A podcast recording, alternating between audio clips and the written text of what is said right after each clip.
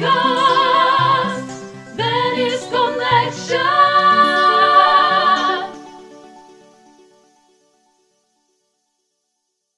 Marco o Aisuro Minasan, konnichiwa, la chi Roberto des Motto Podcast ni Yokoso. Buongiorno e buonasera carissimi amici di Motto Podcast, sono Roberto Lachini, il vostro amico. Oggi dall'ambiente mestrepolitano di Via Palazzo, per gli intenditori. È una puntata di Venice Connection, un po' indifferita perché la co-conduttrice Elena si trova al telefono. Ciao Elena! Ciao Roby, buongiorno e buonasera a tutti carissimi ascoltatori, distante ma sempre presente. E anche se distanti, una delle cose che unisce di più le persone in tutto il mondo è la musica. A te piace ascoltarla? Mi piace tantissimo e ci collego tantissimi ricordi e momenti della mia vita. Poi sono una ballerina, secondo te non mi piace ascoltare la musica? Ovvio, Effettivamente non ci avevo proprio pensato, però dai. Perché ti dico questo? Perché, perché oggi abbiamo per Venice Connection un ospite molto particolare che andiamo a presentare, si chiama Sonia De Lazzari. Ciao Sonia, Ciao Roberto e ciao Elena, piacere. benvenuta a Moto Podcast. Grazie. Tante sono le cose che ci puoi raccontare perché è una storia molto interessante, legata alla musica, anche un po' all'amore se vogliamo, e un po' anche alla tradizione veneziana. Tu avevi un'attività a Venezia che ti rendeva nota un po' a tutte le persone che passavano. Avevo un negozio, un, un chiosco di bibite e panini, ma negli anni 90 proprio una cosa del Medioevo.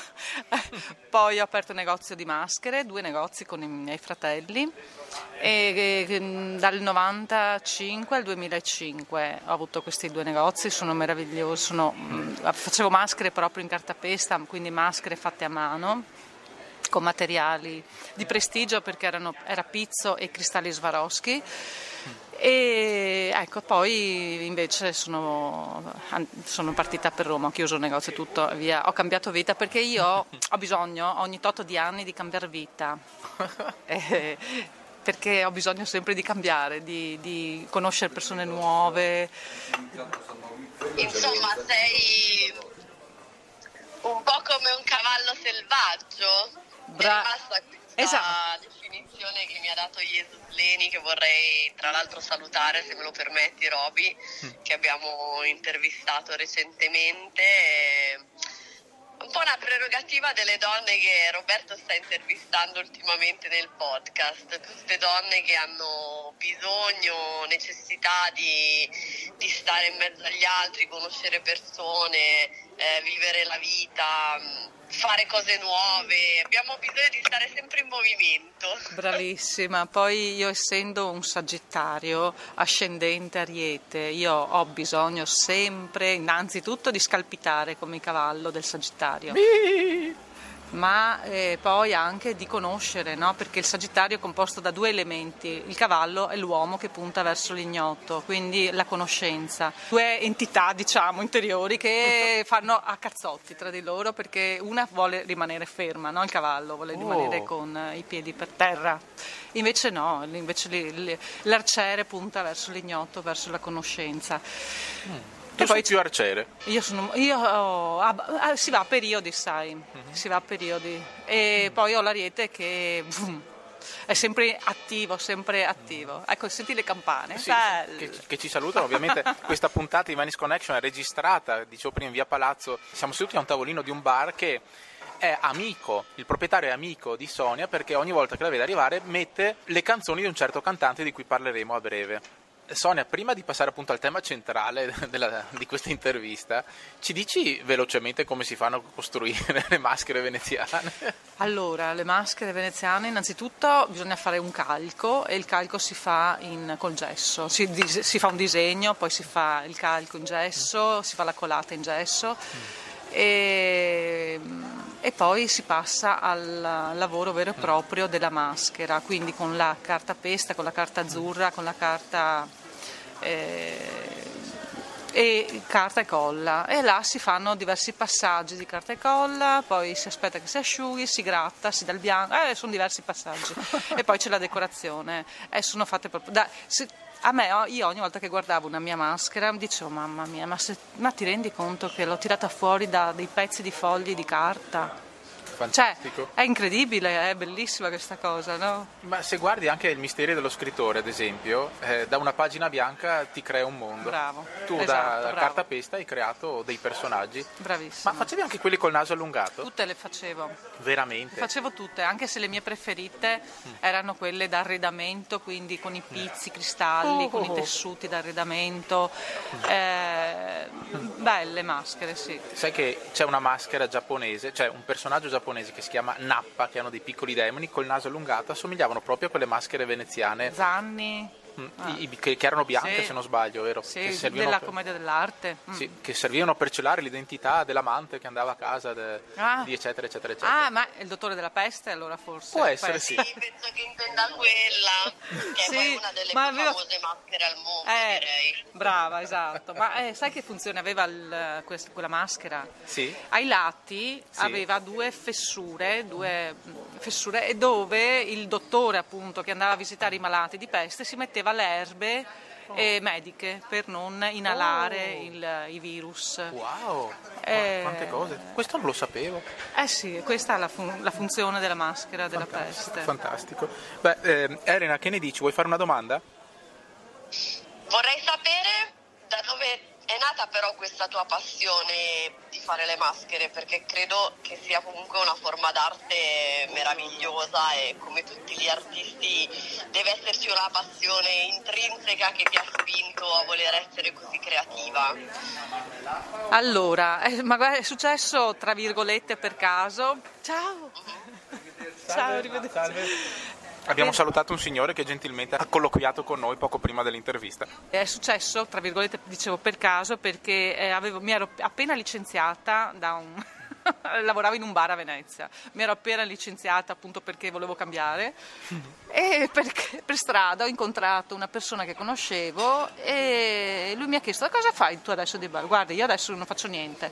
Beh, ti piacerebbe far maschere? Non lo so, non lo so, non ho mai pensato, non ci ho mai pensato. Allora guarda, c'è un amico mio che, eh, che cerca delle ragazze per far maschera. Allora sono andata a casa di questo ragazzo. Lui mi ha fatto un test, mi ha messo una mascherina in ceramica davanti, mi ha detto allora il test che faccio io di solito è questo, per vedere se la persona ha la mano ferma, devi fare una riga netta in mezzo, proprio dritta in, in modo da eh, dividere il volto, no? una riga nera. una- una- Verticale? Bravissima. E io l'ho fatta, ma così perfetta, così perfetta che lui mi ha detto guarda, basta così, tieni. Mi ha dato un po' di maschere da portare a casa, colori e maschere e là ho iniziato a fare le prime mascherine in, ca- in ceramica. Fantastico. Quindi nel, aspetta, nel 90, nel 90, eh sì perché avevo ancora il chiosco. E, Avevo 4 anni nel 90. ammazza, ecco, gra- grazie. Io ne avevo 10, Aiuto.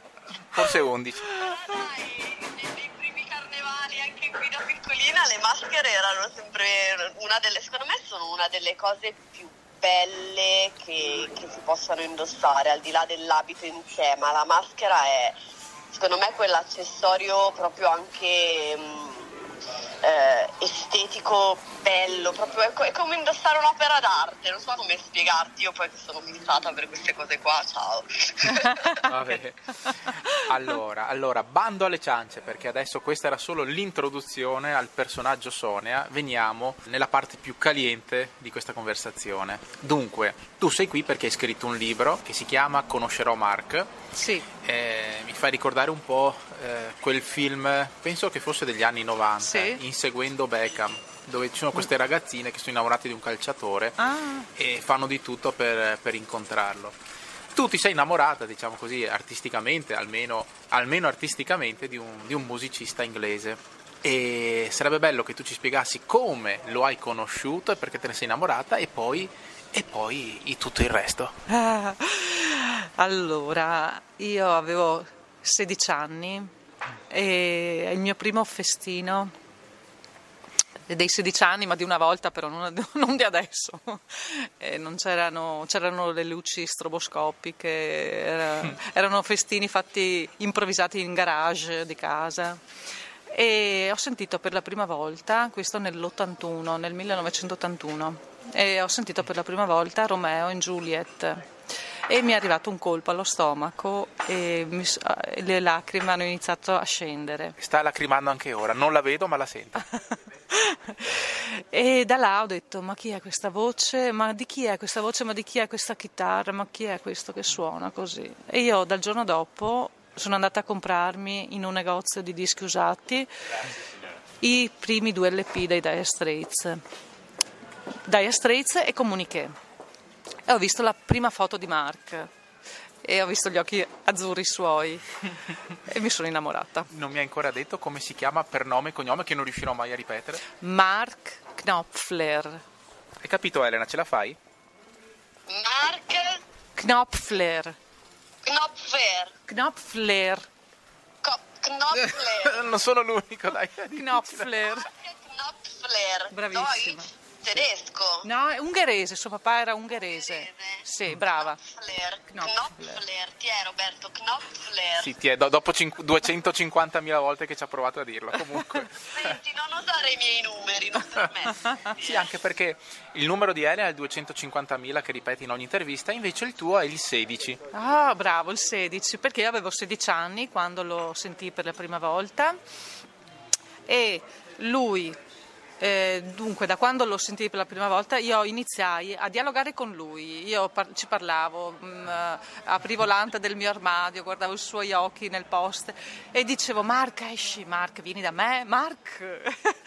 e questo è successo dopo 16 anni, perché lui, dopo 16 anni, il 17 ottobre del 1997, lui è venuto a Venezia.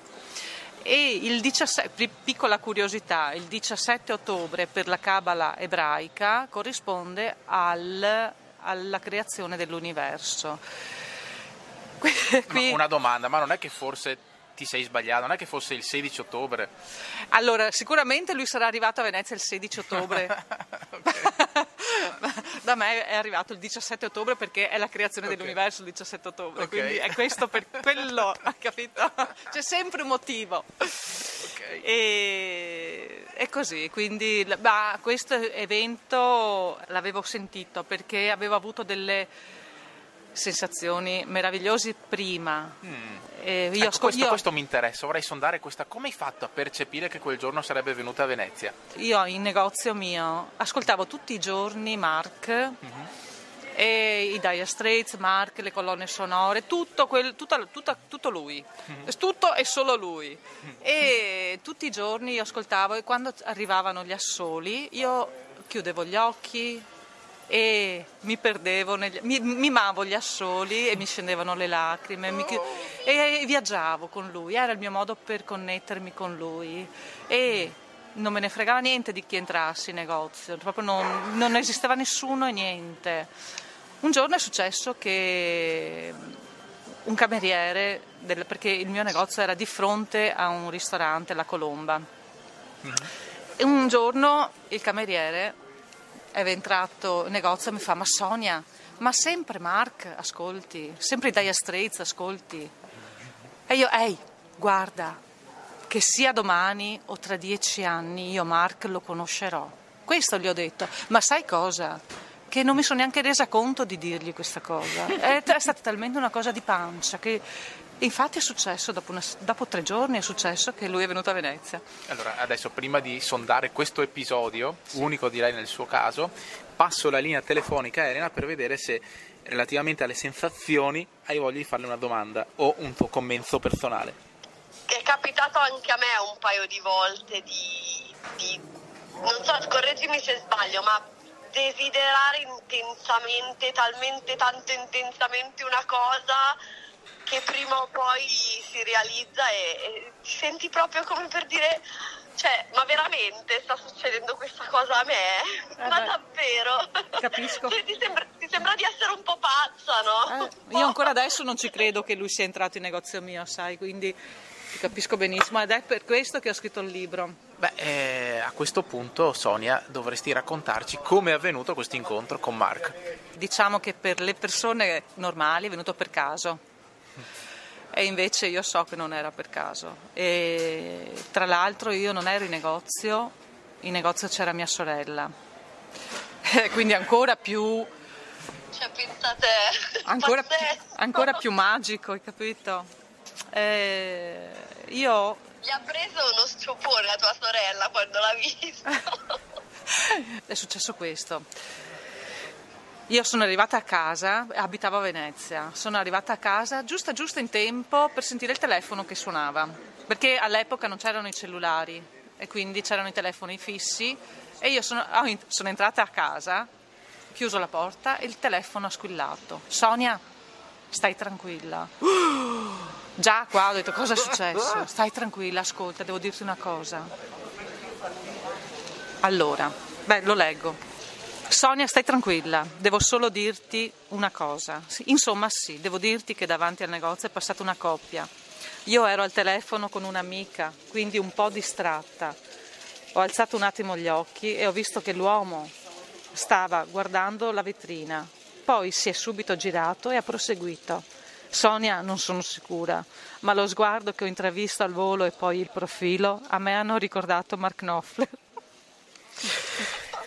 Sono, sono uscita di corsa per provare a vederlo meglio, ma loro si sono infilati alla colomba. Dai, vieni, vieni, vieni a verificare se è lui. Ecco, io ogni volta che, che dico questa cosa mi, mi sale, mi sale l'emozione perché... Sente, si sente il magone. Sì, perché è un'emozione forte. Eh, ci credo. E, mm, e- ecco, quindi così. Io da là ho buttato giù il telefono, sono corsa non in... Oh mio Dio, cos'è sta roba? Oh no. No, non posso No, ecco, ecco, ecco. Io mm, sono corsa in- non in negozio ma direttamente al ristorante perché i camerieri mi stavano aspettando per avere la conferma, no, se fosse lui. Non ci credo. Pure i camerieri tutti. Tutti, ma, ma tutta Venezia, perché guarda io avevo ma- la, ma- la musica di Mark, a tutto volume ogni giorno, quindi tutta Venezia sapeva di questa mia passione. e, mm, e quindi sono arrivata, mi sono aff- affacciata alla finestra e ho visto Mark e sua moglie che stavano mangiando. Mark ha alzato, ha alzato il viso, mi ha fatto un cenno di consenso e poi io mi sono staccata dalla vetrina e sono, andata in sono tornata in negozio da mia sorella Stefania. È lui, Stefania e Mark. E tornata in negozio, da là non capivo più niente. Cioè, eh, ero agitata, sudavo, freddo, avevo le lacrime, mi- tutta una, una serie di emozioni, di cose che non, non riuscivo a capire. E dopo un'ora circa di questo subbuglio, finalmente è arrivato un cameriere e mi fa: Sonia, abbiamo parlato di te a Mark. e lui ha detto che quando finisce di mangiare viene qua da te. Ecco.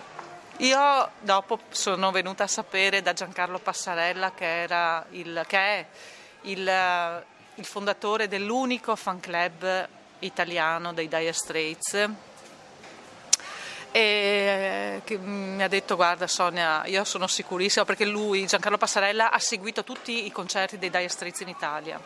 Quindi li li l'ha conosciuto Mark bene insomma così. Lui ha detto guarda io sono sicura che lui è venuto da te in negozio per una, una forma di ringraziamento perché tu hai rispettato la sua eh, privacy hai rispettato il suo la sua intimità con sua moglie, non l'ha invaso, non sei entrata a chiedere l'autografo, come fanno tutti. Effettivamente, cioè, se io eh, vedessi il mio idolo, entrerei subito, non mi interesserebbe nulla, cioè andrei a salutarlo, chiedere foto eh, instagrammabili come nel caso di Elena, eccetera, eccetera. No. E tu Elena? Sai che io non ce l'ho fatta invece, Roby, a fare sta cosa? Perché? Che ti sembrerà assurdo perché io sono una che prende, va e si fa i selfie con tutti. Quando ho incontrato Patti Bravo, che è veramente io la, la- la adoro la sua musica, eccetera, mi è letteralmente passata davanti, non ho neanche avuto il coraggio di fermarla. Ero talmente, sono rimasta talmente lì così, un attimo in shock, che poi mi sono detta nella mia testa, ma no, dai, no, non voglio romperle le scatole, no, chissà quanta gente la stressa. eh. E quindi niente, non mi sono neanche avvicinata, poi mi sono mangiata le mani, eh, perché cioè, fatti bravo e fatti bravo.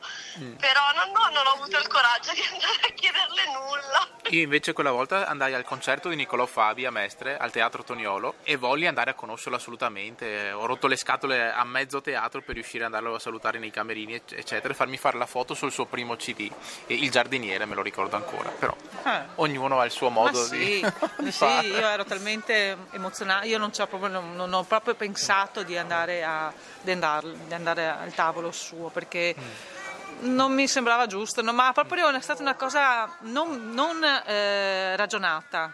Mm, Distinto non mi è venuto e sono tornata in negozio, me la sono mangiata tutta da sola praticamente.